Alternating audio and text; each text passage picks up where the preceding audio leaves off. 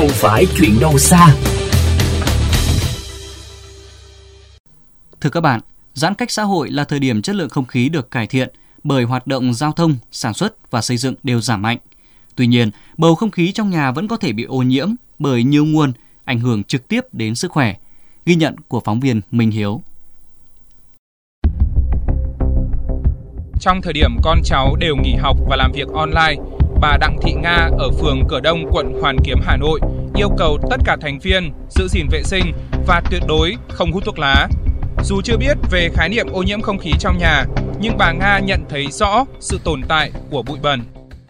Cô ở chung cư nhá, nói chung là rất kín và cũng khá là vệ sinh.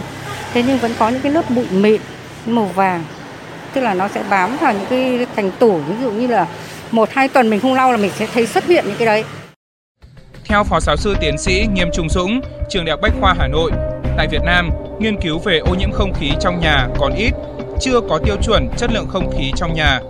Về nguồn phát thải, không khí trong nhà bị ảnh hưởng trực tiếp từ bên ngoài cùng với hoạt động sinh hoạt. Thường nó cao vào ban đêm khoảng 3-4 giờ sáng, khí áp ở ngoài trời nó cao hơn, nó đẩy từ ngoài trời vào trong nhà.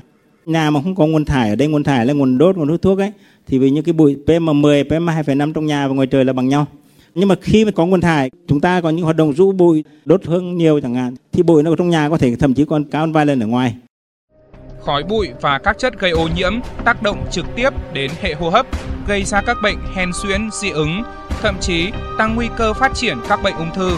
Do đó, theo tiến sĩ Hoàng Dương Tùng, Chủ tịch mạng lưới không khí sạch Việt Nam, bên cạnh việc vệ sinh nhà cửa thường xuyên, ngăn ngừa bụi bẩn, nấm mốc, hạn chế hút thuốc lá, đốt hương, vàng mã, dùng sơn và các loại hóa chất tẩy rửa, mọi người có thể mua máy lọc không khí nhưng cần tìm hiểu kỹ lưỡng.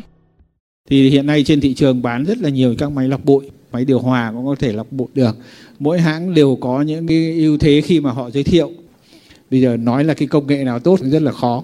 Nhưng mà tôi cũng nghĩ rằng là cũng phải nên, nên chọn lựa những cái hãng nào mà nó có uy tín, nó có truyền thống.